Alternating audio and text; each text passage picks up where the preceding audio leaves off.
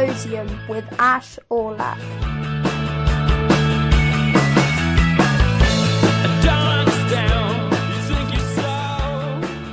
Hi guys, welcome to the symposium. Welcome back to the film series. Um, just before we start, I'd like to just jog your memory and say that we've uh, got onto Spotify. So if you look at the link in our Insta bio, you'll find our Spotify account. And yeah, we encourage you to give it a follow. Um, in the Spotify account and elsewhere, as well as on Anchor, you'll find the link to our YouTube account. And yeah, if you if you like our content, please do subscribe to that as well. Um, yeah, and we'll we'll uh, enjoy having you. And yeah, we'll try and keep churning it out. So today I'm happy again to be joined by James and Jay, and also my friend Gaurav. So yeah, Gaurav, you've not been on before. Would you like to introduce yourself? Uh, yeah, sure. So I'm uh, I'm probably not as patrician posting as Jay or James. My Letterboxd is, is relatively new. I've only got probably about 20 or 30 films logged, but I've I've been watching films a lot longer than that. So I'm I'm you know you can maybe put me at 70% the level of, of Jay and James maybe. Okay. that might be an exaggeration to be honest. Have you watched? Uh, I mean, t- today um, we'll be comparing The Big Lebowski with Inherent Vice. Um, but before we jump into that comparison, Gaurav, I mean, I, have you watched anything recently that interested you for the right or the wrong reasons that you just like to talk about? Uh, well, I, I guess recently I've just been watching pretty much every Kubrick film in, in rough order, just from kind of beginning to end. Hmm. And uh, yeah, I, I think I the probably the most recent one I've watched was Eyes Wide Shut, and that was definitely a very creepy and unnerving experience, and probably I think Kubrick's scariest film that I, I did feel a bit odd after watching. Oh, yeah, so you you found it. it more scary than the, maybe the conventional horror film like The oh, Shining? far far more. The Shining is is not scary at all. It's okay. excellent film, but I don't find it scary in the way Fair that enough. Eyes Wide Shut is. Okay, no, that's, that's quite interesting. I mean, James or Jay, do you have anything to add specifically about Eyes Wide Shut? I I mean I'm gonna I've always said it's Kubrick's scariest film. I think I also think to an extent Eyes Wide Shut's probably his most fascinating film. It's the one I think that benefits benefits the most from rewatches. I think there's so much there. There's so much to unpack. There's kind of you know all these. I don't really want to go into it, but there's all these conspiracy theories, which I think if you watch the film and you you know you've paid attention to the news in the past week, you can kind of understand where they're all coming from. Yeah. Um, there's like some weird, mysterious stuff. There's, you know, Nicole Kidman and Tom Cruise. I think it's a really interesting film. Yeah, I mean, um, Jay, I mean, or, or James actually, um, you know quite a lot about the kind of production. I mean, Jay, you spoke to me in detail about it was quite a long, extensive production. I mean, could you talk a bit about that? Is it the longest in history? Uh, it's something like that, isn't it? It is. It it's, it's, four, it's 400 yeah. days. It's the longest running shoot ever. Why did it take so long? Because Nicole Nicole Kidman speaks so slowly. It's it's it's fucking Kubrick. That's why. the story goes. Yeah, the story goes he hate he hated Tom Cruise and decided to torture him as much as physically possible. Oh yeah, no Nicole Kidman. It probably Nicole Kidman talking at like a fucking snail pace probably didn't didn't add yeah didn't add to the pacing or didn't add to the filming schedule. Yeah, that, that's interesting. I mean, have you watched any? So, would any of the other Kubrick films stand out to you, Gaurav? I mean, last week we had uh, Jay's hot takes about 2001. I don't really want to. I don't really want to delve delve into that. okay, um, well, I'll, but, I'll keep it brief. But but any of the other ones that that really stood out to you? Yeah, um, I well, other than 2001, I really enjoyed Doctor Strangelove. I think that's probably probably yeah. one of my favorite Kubricks. No, I, I, really entirely stood agree. out to me. Yeah. And uh, despite you know being one of his oldest films and very Cold War, nuclear warfare focused, it still you know stands up excellently today. I, I would by no means call myself a political historical expert in these time periods, but yeah, I still beautifully engaged, understanding everything, understanding the intricacies going on, and probably Full Metal Jacket as well, which I think gets a lot of unnecessary flack in the in the general public opinion. Which I think it's, it's a lot better than than what I thought it was going to be from what I read. What what kind of flack have you read? Well, you know, just just the standard stuff where the you know, people only really remember the first half, which is obviously a, a very intense, you know, boot camp experience, and then the second half is very designed to be just kind of stupid, and they're just running around like headless chickens, and it, it hmm. loses a lot of focus. And in comparison, people I can kind of see people losing interest in the second half, particularly, Mm. and on on the immediate surface, they don't seem particularly linked, like really at all. I don't really agree with that, but yeah. I mean, James, do you have anything to add?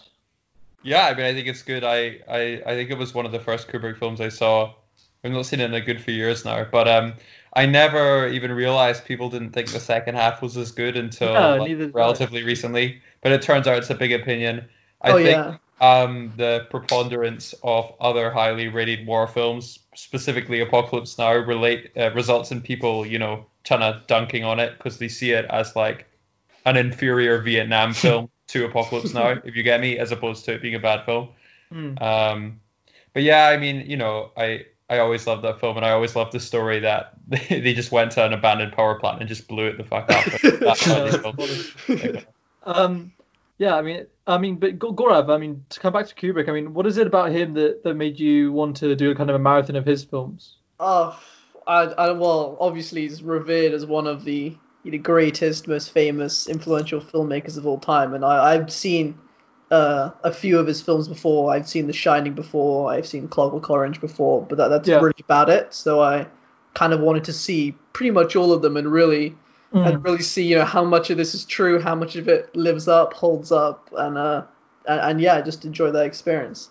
Mm. I mean, I'm I'm almost slightly similarly. I'm I'm kind of undergoing a mini Paul Thomas Anderson marathon at the moment. I rewatched um, uh, There'll Be Blood the other week and watched The Master la- uh, last week, and today, and obviously for today I watched Inherent Vice. So um, going on a kind of mini marathon, and I'm I'm really enjoying um, a lot of his work. I mean, Jay, do you want to talk a bit about Kubrick and perhaps what kind of makes him still so attractive, just for for even not even you know proficient um, film fans, but even more generally, like what is it about his his filmography that really stands out to people? See, for me, I think one of the things that Kubrick does, possibly, I I probably want to say he actually does it better than any other director, is he's got a filmography where there are no two films which are the same. You've got, and he kind of, he's got kind of an iconic film in pretty much every major genre. You've got Barry Lyndon for period drama. You've got Doctor Strangelove for comedy. Satire. 2001 for yeah 2001 for sci-fi a full metal jacket war film i think so i think a lot of people even if you're just a film fan i think you will have come across one of his films just at some point without even necessarily realizing it's kubrick Mm. um i think his films they're all very well made they all did stuff that i i think there's quite a lot of innovation going on in his films and there's things that kind of have influenced directors from today um I think, or I do think, as much as I'm maybe the biggest fan of it, I do think a lot of his influence does come down to 2001: A Space Odyssey, because I think it was kind of Spielberg. He said it. That it was kind of his generation's Big Bang, and I think that kind of it's whether you like or dislike 2001. I don't think you can deny that it's an influential film, and I think it's the fact that he went from that and still continued to make throughout his entire career interesting, very top quality films that's Mm. kind of made him synonymous with kind of quality cinema. Mm. No, I I think that's all fair. So I guess I think we should roughly then just move on to the kind of main comparison in today's pod, which is, as you said earlier, comparing The Big Lebowski from the Coen Brothers with Inherent Vice from Paul Thomas Anderson. Um, so James, despite you seeing, I think, 1600 or 1700 films, you had yet to see The Big Lebowski until recently. Well, So- actually, so even even in isolation, ignoring the comparison for the moment, what did you think of it? Yeah, I mean, so well, actually, uh, I, I kind of thought to myself, I thought to myself for a few years now, I think I did see this movie years back. Uh, and having watched it again, I can confirm I, I had seen it. It's just that it basically vanished from my memory. Um, I thought, you know, I laughed out loud a lot. I don't usually laugh out loud a lot on my own, but overall, I thought the film was pretty. Um, it was very Reddit. You know, there was a lot of kind of insufferable bro moments in the movie, and I was just like, this is like a kind of a, you know, like a relatively stupid 20 year old at a no name Midwestern university who thinks he's like, the shit, this is his favorite movie. But were you there? Were you there for the Reddit content, James? That's the question. Uh, I was not there for the Reddit content, but I thought the jokes were very funny. Like I laughed a lot. I was like, this, this, this is good. Um, but overall, yeah, I mean, I thought that the film was like, it took me forever to work out the damn political message of the film. The film was so like, the film was so overt about a political message. Like every ten seconds, it was like, "Yo, Kuwait," and I'm like, okay, like where the fuck does this fit in?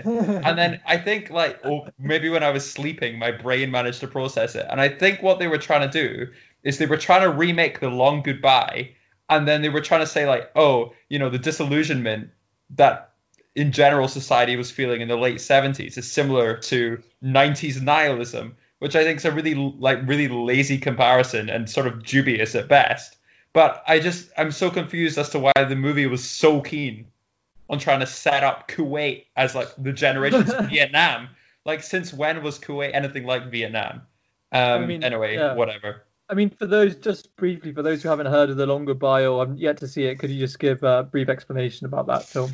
Yeah, I mean it's uh it's a Robert Altman film from 1978. I'm gonna say uh, the date's probably wrong. Um, and it's, uh, 1973, 1973. 1973. Oh, that's an even more perfect date. Anyway, yeah, basically it, it links it links really well into our discussion today because it's about the same thing that Inherent Vice is about, Mm. which is that an era ended Mm. in the 60s. The modern American authoritarian state was founded, and then uh, Robert Altman made an adaptation of a Philip Marlowe um, film. You know, uh, people were expecting a big detective, woo, shoot 'em up, but the film's just a really depressive, uh, kind of like melancholic, you know, aimless, shaggy dog kind of story, which is more mourning, mourning of the '60s and sort of um, afraid of uh, an authoritarian future more Mm. than you know, shooty shooty bang bang, woo. Yeah. Um, but it was very, uh, you know, very influential part of the new Hollywood movement. Uh, kind of a major auteur voice in mainstream cinema, sort of emerging into multiplex theaters. Um, and a lot of people, I think, have cited it since as as a major influence. Obviously, The Big Lebowski is like pretty much like on the nose, uh, trying to be it.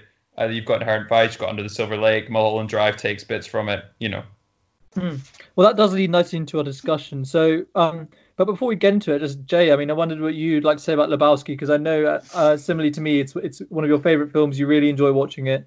Um, so yeah, what are your overall thoughts on the film? Yeah, so I let's say I last watched, for argument's sake, The Big Lebowski, say three years ago. Um, and I watched it again. Obviously, I found it. It's still. It's for me. I agree with James completely. It's a, it's a complete laugh out loud comedy. It's very funny. Some of the jokes are fantastic. I think every time I watch it, I notice new jokes come in.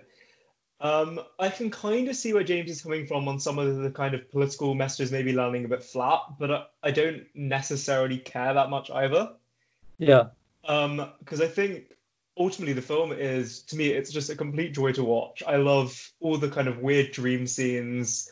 Um, I love kind of I mean this is a criticism Mark Kermode has of the film. He kind of says quite openly he thinks it's just a collection of scenes strung together rather than a coherent film with anything really to say. Um, and I think maybe on this viewing more than ever, I could kind of see where he's coming from on that. But again, it's it sounds weird. It's it's almost like a, a bit of shit criticism on my part, but it's one of those films I just thoroughly feel kind of this sense of joy when I watch it. Um, Do Is can maybe- I can I just ask you a question? So is is is that kind of um, perception that it's just a load of scenes strung together? Could that have been a conscious choice uh, by the filmmakers in perhaps a statement about nihilism? Because that's obviously quite a constant theme in the film. I don't know. I never really saw it as that. I think to me, I think almost kind of the plot of the film is almost irrelevant. I would say. You know, Hmm. there's this long, complex story about a rug. Mostly, I think. I think the idea of the film is. I don't even necessarily think it's about nihilism. I think it's I think about- it's anti-nihilism, if anything. Yeah. Yeah, I I think- agree. I think it's about the dude and about the dude's kind of way of life and his his kind of attitude to life and how Mhm. that's kind of interacts with all these things that are going on. Mm. I mean, there is definitely one thing I've noticed. Again, I don't necessarily think it gives it kind of this genius insight, but I do think there is this element of, you know, every single character in this film is in some way, shape, or form a kind of cinematic trope or a form of stereotype. Yes.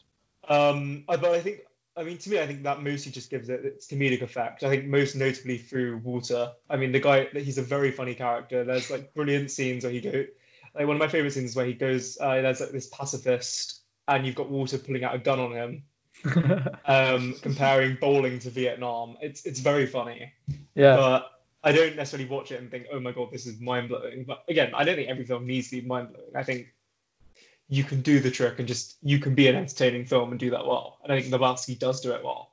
Mm. Gaurav? Yeah, I think I agree a lot with James on this point, though I wouldn't say. Uh, so I, I've seen it once before, I think a couple years ago, three or four. And if you asked me back then, I would have said sort of like what James uh, said, echoing. You know, I would have thought it was a masterpiece, like a five star. You know, I loved it. It was it was great.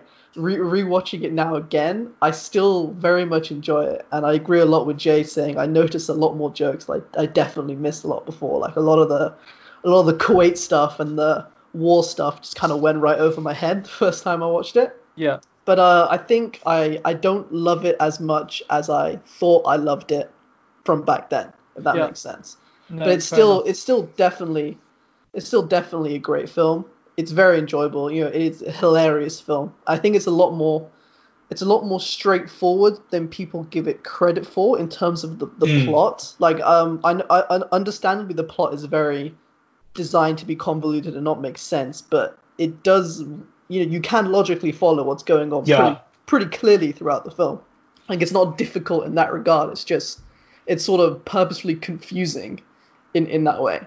And uh, I think the other point I was going to say was, in terms of the political message of the film, I always thought it was more about just the Coen brothers trying to exclaim about the dude's way of life, and I thought the intro was very telling about that when they describe the dude as, you know, he is the man for the time and the city, like he is the guy that Mm. embodies just this lazy 1990s like LA do nothing, just vibe, just live, and all this shit's happening on around him. There's wars going on. He, he doesn't care, Yeah. and then that's but yeah. I think it's just it's just a very enjoyable kind of relaxing film to watch. Um, so James, you touched on it briefly with your um, kind of comments about the changing of the kind of uh, 60s era into American authoritarianism and um, how that links to Inherent Vice. So if you could just start us off with the comparison, or even just what you think about Inherent Vice as a standalone film, either one. Yeah, I mean, I really like I, you know, there my there's a place in my heart for Inherent Vice. Like years before the film came out, I was obsessed with the book, and then the film is just like a wonderful adaptation of the book. Like the dialogue is just lifted straight. Um, I mean, I you know, it does what it wants to do incredibly well, and what it wants to do is it wants to um, it's almost like what we were talking about last week when we talked about Sunset and we talked about sort of traditional or modern approaches to history, Yeah. where you know, where instead of it does name check Manson a couple of times, but instead of just being like, hey, look, there was an era of free peace and love, and X, Y, and Z occurred, and now that no longer happens, it sort of plunges us into an, an empirical experience showing what it is like to be part of such a fundamental transformation. And what you see is you see these two characters who appear on the surface to be very different, which is this detective, Larry Sportello, and this police officer, uh, Bigfoot Bjornsen, Thomas Pynchon, as a great penchant for naming characters. Hmm. But they are, you know, in many ways, we become to re- we come to realize over the course of the film, they're actually, you know, they're the same, they're very similar, they're the same person. Hmm. They're both actors in this sort of hierarchical system whereby information is fed backwards and forwards um, across, you know, police lines, private detectives, uh, all the way down to like, you know, the, the lowest community to the highest community. There's this information sharing. There's an ecosystem which works and which has been in place. And what we see is that other forces, which are never properly defined, um, kind of are sweeping in and breaking apart this ecosystem, and everything's collapsing in on itself. Um, and it's about you know it's about that sea change, about a change uh, in American politics, which is obviously has been formative for you know history since the 1970s. Hmm. Um, Jay, what do you have anything to add? Yeah, um, so I've not obviously read Inherent Vice. I'm about 400 pages into Gravity's Rainbow, which is also by Thomas Pynchon. Um, I've seen this one before. I've seen this one probably about four times now. But I think one of the things I've got to say is, in terms of it being an adaptation, when you kind of read Gravity's Rainbow, um, one of the criticisms, it's kind of a criticism, but I think it works brilliantly, is Pynchon's style is almost that he strings these words together. They all make sense on their own, and all these sentences make to make sense together. Then you read it and you just don't know what the hell is going on, and you're so disoriented, and and there's like random narrative threads, and it feels like not only does he take the dialogue, but he seems to take inspiration from that kind of style of writing into the way he actually directs a film, into the way he edits it, into kind of Jonny Greenwood's score. I think it's almost like every single element in this film is designed to just confuse the absolute shit out of you as an audience, and it does it really, really. It's no, it does. It takes a couple of viewings to fully appreciate it, but for example, there's one of, one of the things I noticed this time was there's the narrator character who there's a scene where she's talking and it cuts and she's just not there anymore. And there's another scene where he's talking with um, Benicio del Toro and they'll cut and they're just continuing the conversation exactly as it was, but just in a completely different place. Um, as if kind of there's not been any change, but suddenly they've just moved within you know the space of cut of a, of a cut of the frame. Um, so I definitely think there's kind of a lot going on where Paul Thomas Anderson's using every single filmmaking device possible to just disorientate and invoke this kind of sense of paranoia and confusion and this kind of haze that kind of clouds the whole film.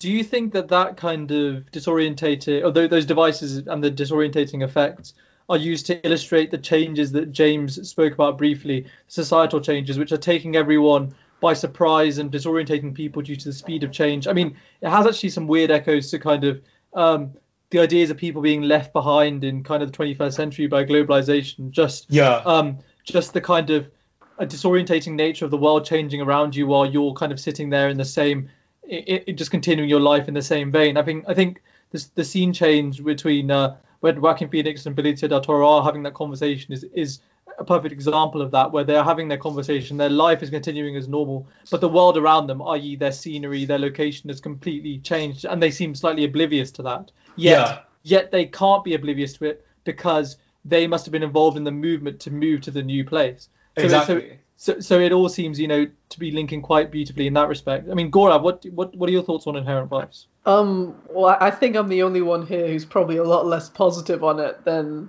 than all than all you guys. I've I've no, only seen it once as that mm. that just that one time yesterday, and I, I pretty much spent the majority of the film just hopelessly lost in the absolute mess of a plot, whatever the whatever was going on. You know, yeah, yeah. I don't know. I was completely lost in it. But um, yeah, it was after the film, and I kind of I kind of read some of the criticisms and saw some of the themes that was kind of uh, on display in the film that you guys have touched on, and I could kind of you know retroactively in my mind I could fit it in and I could see like okay like this this is going to this this is going to this, but I, I I would be lying if I said I watched the film and finished it and I was like yeah that was like really amazing. It, it's definitely I definitely enjoyed it as a first time watch and.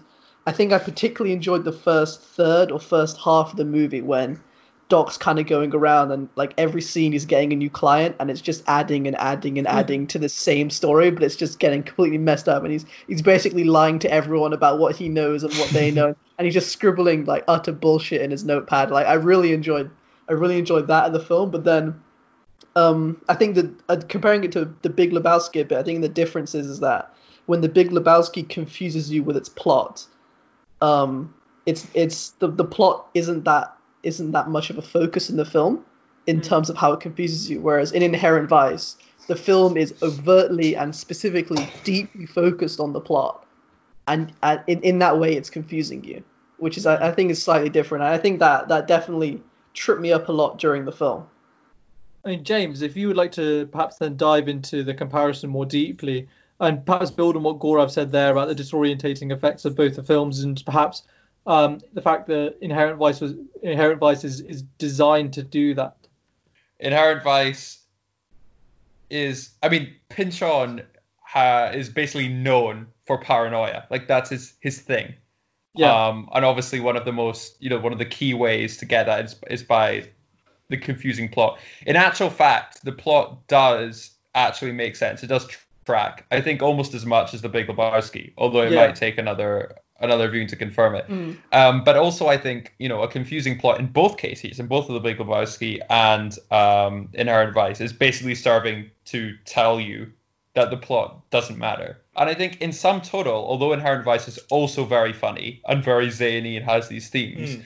the key, you know, emotion after it is it's just an incredibly sad film. I mean, it's just like it's like pure melancholy. It's like uh from our perspective of of people in their 20s, it's like mourning for something that you never even had to begin with. Hmm. It's it's just like it's you know especially the last third of the film is a real people always say yeah i love to watch this movie when i'm stoned like it's a real bummer you know i mean it's really not a happy movie at all Hmm. um whereas i think maybe the big lebowski is a little more hopeful Hmm. um, yeah. Jay? Yeah, I just actually wanted to add in terms of the plot. Um, there's this point in the film, let's say halfway through for argument's sake, it might be before the halfway, it might be after, but there's a point where Doc's got a board and he's trying to put the plot together, Yeah. and he's got all these like complex maps, and he's just kind of staring at it, thinking, "What the fuck is going on here?" Yeah. And for me, that's almost in that scene alone. It's kind of saying, "Yeah, don't worry, no one understands what the fuck is happening." Yes. you kind of I think Joaquin Phoenix does it brilliantly where just throughout the whole film he just looks confused and he's just staring and he makes I also think there's this kind of one thing I really like about the film is there's these a lot of moments where there's kind of this delayed silence, but in that delayed silence, it's actually just very funny because Joaquin Phoenix is just making these eyes as if to say, "What the hell is happening? What's going on?" It's I think it does kind of convey that you shouldn't really worry too much about trying to understand, or you should just kind of enjoy being lost in what the hell, whatever the hell is going on. Hmm. Um, whereas I think I think if we're going to compare them, I think the key difference for me is that if we're talking about the Big Lebowski, I don't necessarily think it matters about the plot, as kind of Gaurav was saying. You know, you don't watch it thinking, "Oh my god, I really want to know what's going on with Bunny." Like, I didn't really care that much, but I think, and you can kind of brush it aside and just enjoy the scenes. Whereas I think in Inherent Vice, you're almost meant to be frustrated and almost meant to kind of be completely caught up in this ridiculously complex web. And I think it kind of actually, they use it not as kind of, you know, just the plot being confusing for the sake of being confusing, but actually to do it to create this sense of paranoia and like, you know, um, this kind of haze that the film has. Hmm. Uh, Gora?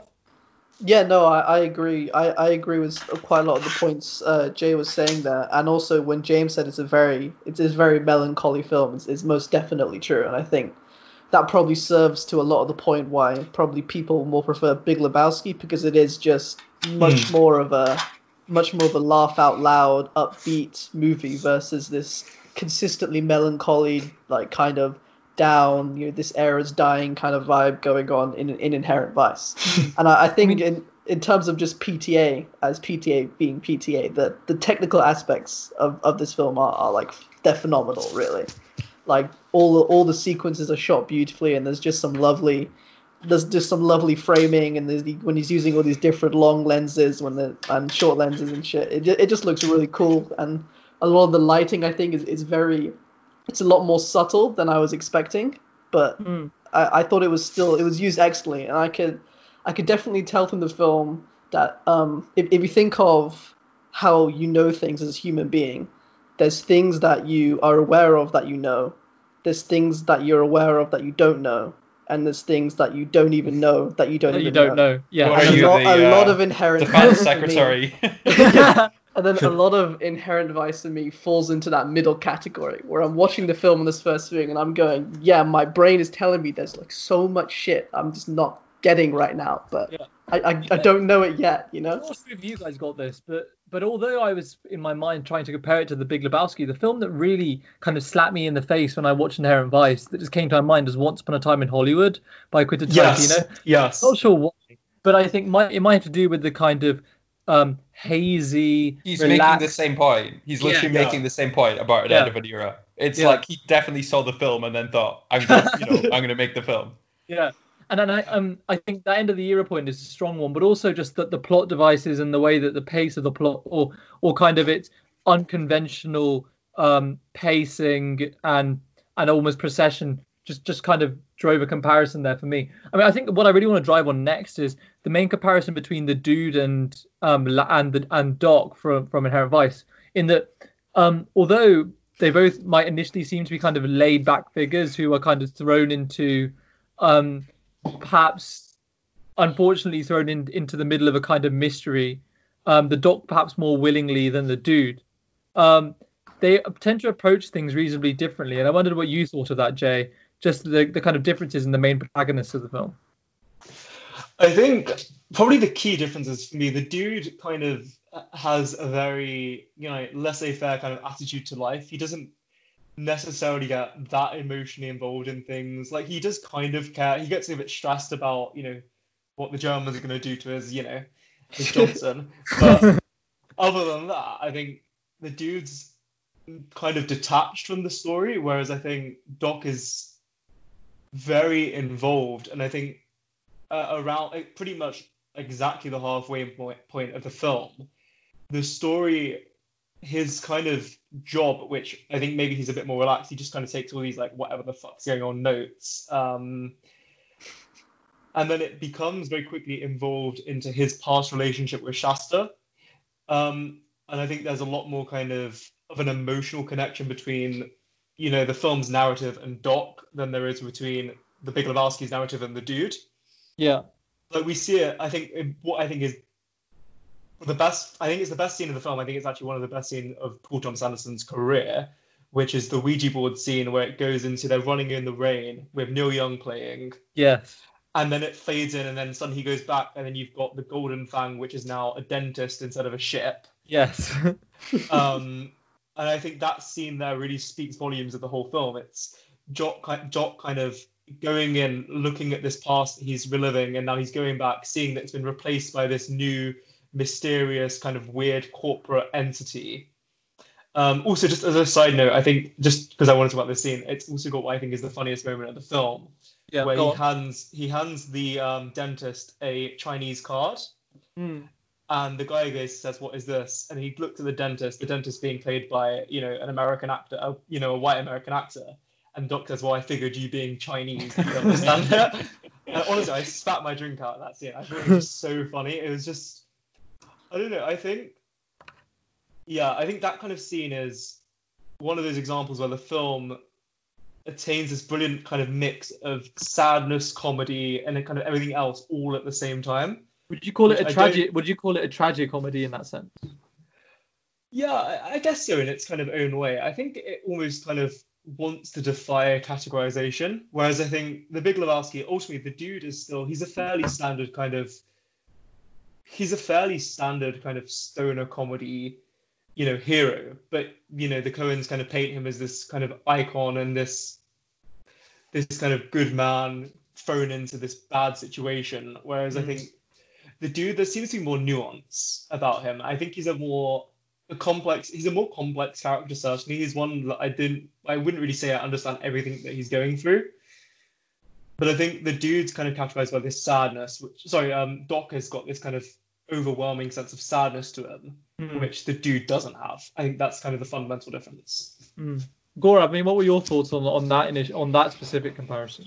Yeah, uh, I I liked a lot of the stuff you said about the dude in the regards. I thought the dude is, for, for better or for worse, there is no change, there is no deeper Yeah. meaning, and there is no greater sense of what the dude is beyond exactly what you see in the film. You know, he's I mean, just he's there. very he's passive. He's not. completely He's got passive. no yes, personality. Hmm. it remind me. Have you guys seen um Big Trouble in Little China? Yes. That's one of my favorite films, and in that one, Kurt Russell is just, you know, he's irrelevant almost entirely. He does nothing in the film, and I, I kind of get that vibe in The Big Lebowski, where he's just, Mm. you know, jumping from this to this. He's basically serving no purpose. Like other guys around him are doing stuff, and like, uh, in, in that regard, you know, the the Coen brothers makes no. You know, they make no effort to provide to present the dude as a deeper guy beyond exactly what they show you he is. And comparing that to Doc, it's it's very different in that Doc.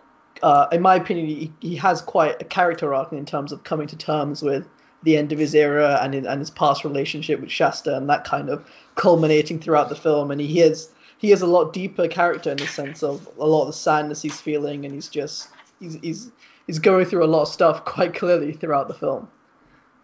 Mm, uh, I think that's interesting. I mean, talk about that um, th- that kind of comparison. I think another interesting comparison that I got while watching Inherent Vice was the interesting score because I'd watched The Master and, and There'll Be Blood um, recently, and obviously they're very characterized by percussive string work, especially perhaps getting slightly more legato when you get into The Master rather than There'll Be Blood. But There'll Be Blood, or perhaps both of them, perhaps in one hand, you know, Daniel playing Plainview's State of Mind, and in the other one, Joaquin Phoenix's State of Mind in um, The Master. The the strings specifically there are used to illustrate their perhaps very fragile mental states and their and their their their existence on the precipice of sanity. Um, and it was interesting how that that that kind of orchestral score was completely absent in Inherent Vice, although it was um, still a Paul Thomas Anderson film. Whereas whereas you know he he adopted for maybe slightly more conventional um, sampling of actual songs.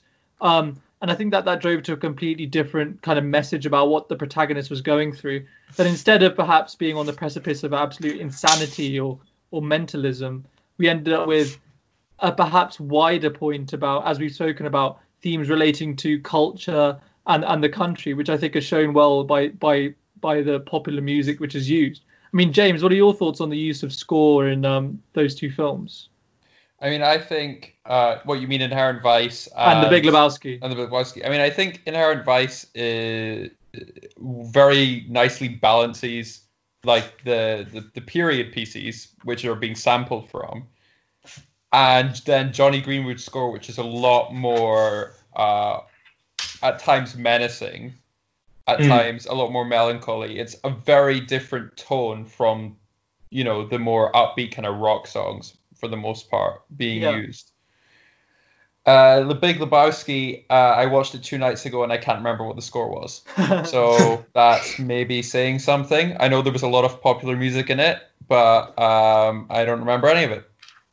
No, I mean that's fair enough. I mean, what it, can you can you specifically talk about or, or at least engage with the idea of that I mentioned about um, the use of perhaps popular music in Inherent Vice as opposed to more percussive orchestral music that's used in in um, others other Paul Thomas Anderson films.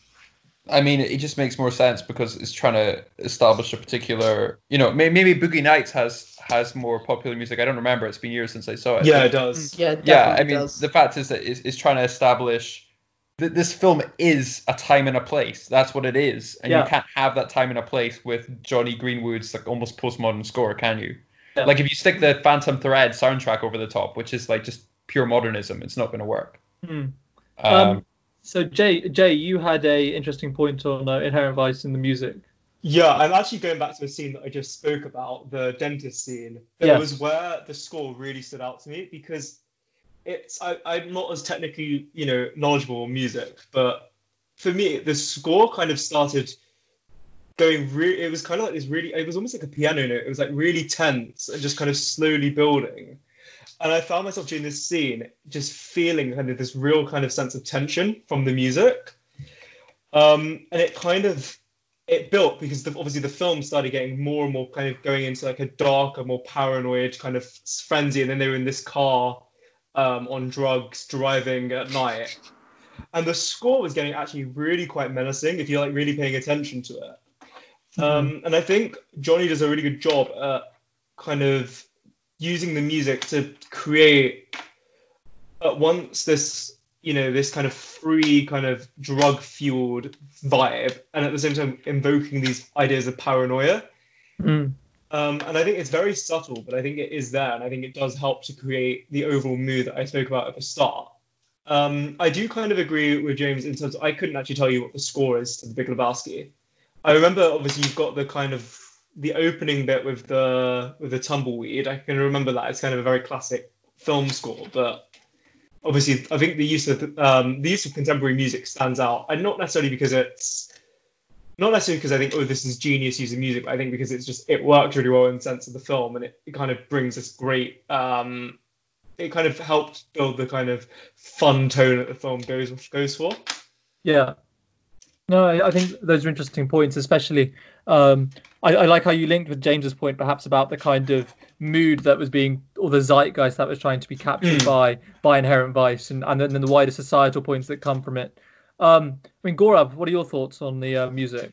Um, I, I'm not even sure if The Big Lebowski actually had a score of its own. as opposed to just. I mean, I rec- I remember the songs, like the pop songs, and that fit the film very well. I, I honestly cannot remember an actual, you know, composed piece of music specifically for the film that was used during it.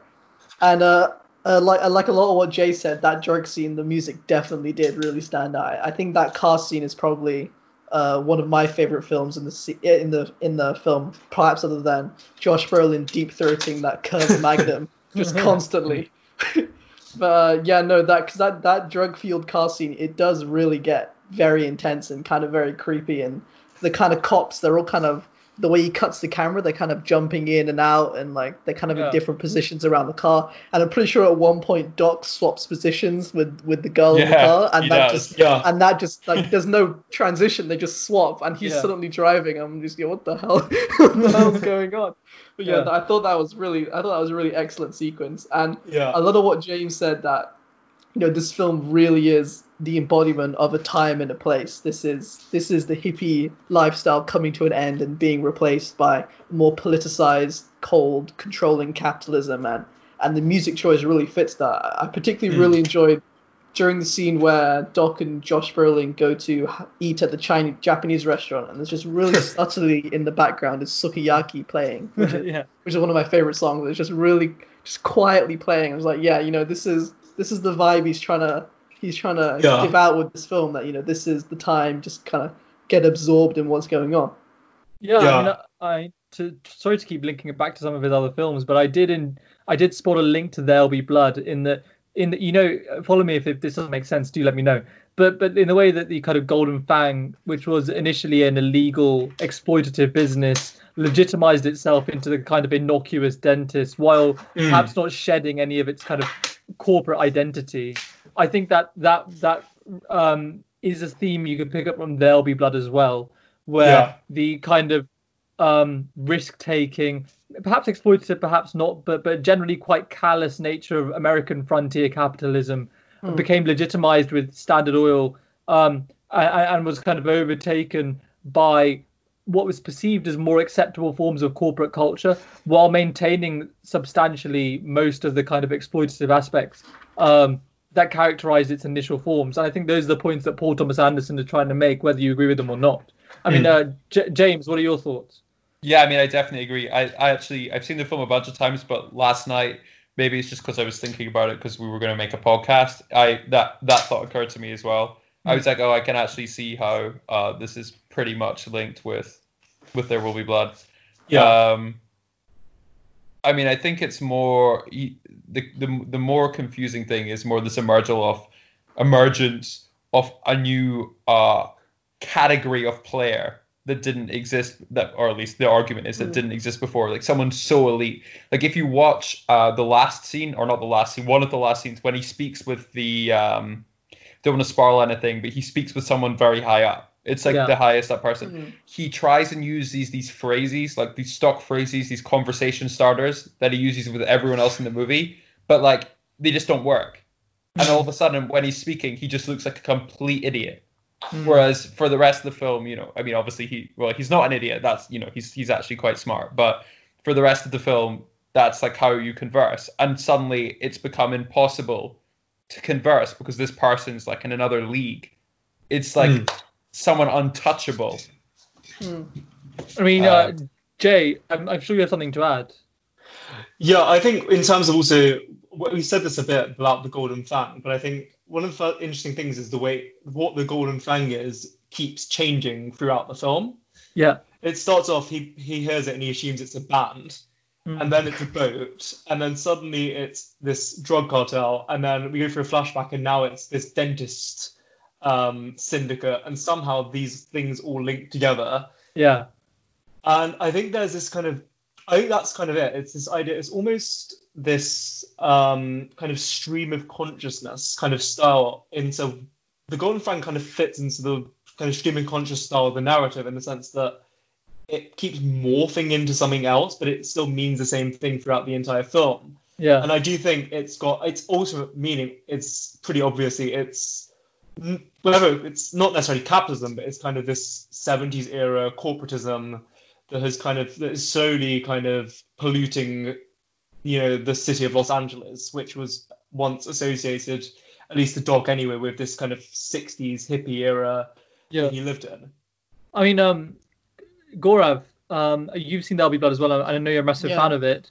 Do you think Paul Thomas Anderson in those two films is making a nostalgic point um, about the past, or is he kind of satirizing what other people say about their past and their misplaced nostalgia? Well, in, in There Will Be Blood, I don't think he's he's satirizing anything at all. I find it quite, you know, reasonable that someone like David Plainview is going to go to this. Daniel, Daniel. Daniel, yeah, of course, Daniel Plainview is going to go to this, you know, more removed part of America and, and suddenly bring this newfound brand of uh, colder, more money-focused capitalism that you know they they had never seen before. They were just a, re- a religious town, Hmm. by just by that small church. And I think Inherent Vice is a lot more satirical in that nature and there's a representation of. Uh, I agree with what Jay said. It's not necessarily capitalism, but just this new modernist corporate dominant culture that that was being brought in. I think that's really emphasized in in the dentist. In that Yeah. when he, when he turns Hmm. that corner, it's just this giant. It, the the difference between that you know the little corner in the shop where he's sitting with Shasta, the convenience store, and then he that the way that looks is so kind of. It's, it's more of an olden style building. It's got these angled glass planes that you don't really see anymore. Like that's not a style that anyone has. And then he turns the corner and it's just this giant modern spiral glass metal building structure Hmm. and it's just obscenely huge in comparison and, and he walks in and i thought what was really weird is i thought it was a hotel Yeah. i thought it was some kind of office building but then it's not it's just an entire dentist office and i think Hmm. that's when it that's when when i think back at it that's when it's really going that's when pta is going all out in his you know this corporate culture is wild this this giant building and it's, it's literally just a dentist office but inside it's the most weirdest corporate environment ever Mm. Okay, so I mean, um, yeah, I- think it was then pretty clear, guys, which one we like better overall, considering that the comparison pretty much ended up being pretty much ended up being there will be blood against against against inherent vice. I think because that might have shown that I think there will be blood is probably closer in caliber to inherent vice than the Big Lebowski is. But yeah, I mean, I wondered whether where you guys placed um, inherent vice in Paul Thomas Anderson's filmography because um, all of you have seen at least three or four of his films. I mean, uh, James, if you'd like to go first. Yeah, I mean, I you know I have a special attachment to this movie, so it might be my favorite. Um, but maybe The Master, uh, I guess, could be uh could be an alternative choice. Maybe followed by Phantom Thread. But again, you know, it's Paul Thomas Anderson. I think all of his movies are fantastic, except for uh, what's it, Hard Eight. Yeah. Is that, is that his first one? Is that the first one, right? Yeah. It's So, I mean, uh. James, why why is um this just above? For example, specifically There'll Be Blood. Why why do you like those three films more than that one? But oh, I see. I just uh never there will be blood. I just never I never vibe with it as much as like other people do. I I think the movie's great, but I just never saw um the meteoric genius that some people see. I'm like, Yeah. okay, yeah, great. Foundational myth of capitalism. Thanks very much. Moving on. Um, Jay, where do you place this film? Inherent Vice. I'd say so. I've seen all his films. I'd probably put it in the top. I'd probably put it top four, top five. Um, I'm one of those people. I think he's actually just made a bunch of fantastic films. I think his run from There'll Be Blood all the way through to Phantom Thread is pretty much bulletproof. Um, But I would say maybe of those four, Inherent Vice ranks fourth. But I still think it's a fantastic film. Yeah. I prefer it to like his '90s works, like Boogie Nights and Magnolia, which I think they're both fantastic films, but I think Inherent Vice is just that bit more interesting and it's a bit more kind of unique and less kind of copycat. He's at this point, he's in his career, he's got his own style and he's a bit more self-assured. And I think it really comes off in this film that you know Paul Thomas Anderson he knows what he's fucking doing at this point. Before I bring Gaurav in, I'd just like to ask Jay. I mean, you mentioned because you know Paul Thomas Anderson's work better than I do. Um, you mentioned that he has consistent kind of father-son themes in his film, but I didn't actually spot in his films, but I didn't actually spot that very much in Inherent Vice. No, I think yeah, I was thinking about this yesterday. I think the closest parallel I see is uh, Bigfoot and Doc, but it, it's very loose. It's a very loose thread. They're kind Yeah. of None of that none of that in thought they were Phantom Thread more- either. I thought they were Hmm. more brother. I Yeah. thought they were more brotherly Yeah. than, than father yeah, it's kind of Yeah. got it's kind of got the, the whole like kind of you know um, different side of the same coin idea. Yes, yeah. Um, and I think in a way, not to spoil it because I know Gaurav hasn't seen the master, but for me, the final scene with Doc and Bigfoot is almost like a weird inversion of the master. Yeah, Yeah. I get that. Um, it's very similar in tone. It's very funny, but it's also kind of sad. Um, yeah, it's. I think it's one of his. I do think it's one of his better films. I think it's up there with the best films of the decade. I mean, I, I'd say it's the difference of kind of funny in the Inherent Vice is funny because it's like it makes you laugh, but but then the Master, without spoiling anything, is funny because it's almost ridiculously ludicrous and Hmm. just almost pathetic and or, or pathetic rather. Um, and and it's just kind of that that's it makes you laugh in almost slightly darker way. Um, but yeah, Gaurav, what, what are your thoughts on um, where where um, Inherent Vice fits into So, Thomas Anderson's dystopia? Uh, I've, I've only seen I've only seen There Will Be Blood, uh, Boogie Nights, and Inherent Vice, and I think There Will Be Blood I've seen it quite a few times. One time in, in 70 millimeter print at the Prince Ooh. Charles Theatre, and it's, nice. it's it is just definitely one of my favorite films of all time. I very much enjoy it. Uh, I would rank that as my favorite PTA, and then Boogie Nights and Inherent Vice. Kind of, I, I haven't seen Boogie Nights in a long time, so I don't know where I'd rank in that regard. But I, I definitely enjoyed that film a lot as well, and I, I can see a lot, of, a lot of what Jay said in that Inherent Vice is a lot more of his kind of, you know, his it's more of his own personal desires and style versus Boogie Nights, and I, I Hmm. can see that. I can see over rewatches and time how that ranking evolves and changes. Hmm. Well, I mean, thank you guys. I mean, I really enjoyed that. I thought that was a really fruitful comparison. Um, and I really enjoyed as well the, the bit at the start where we spoke more more generally about Kubrick. Um, I hope that you guys enjoyed it as much as I did.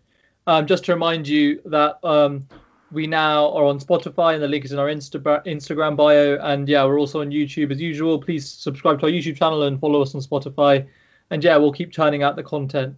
Cheers and uh, see you next time on the uh, film episodes from the symposium. Thanks.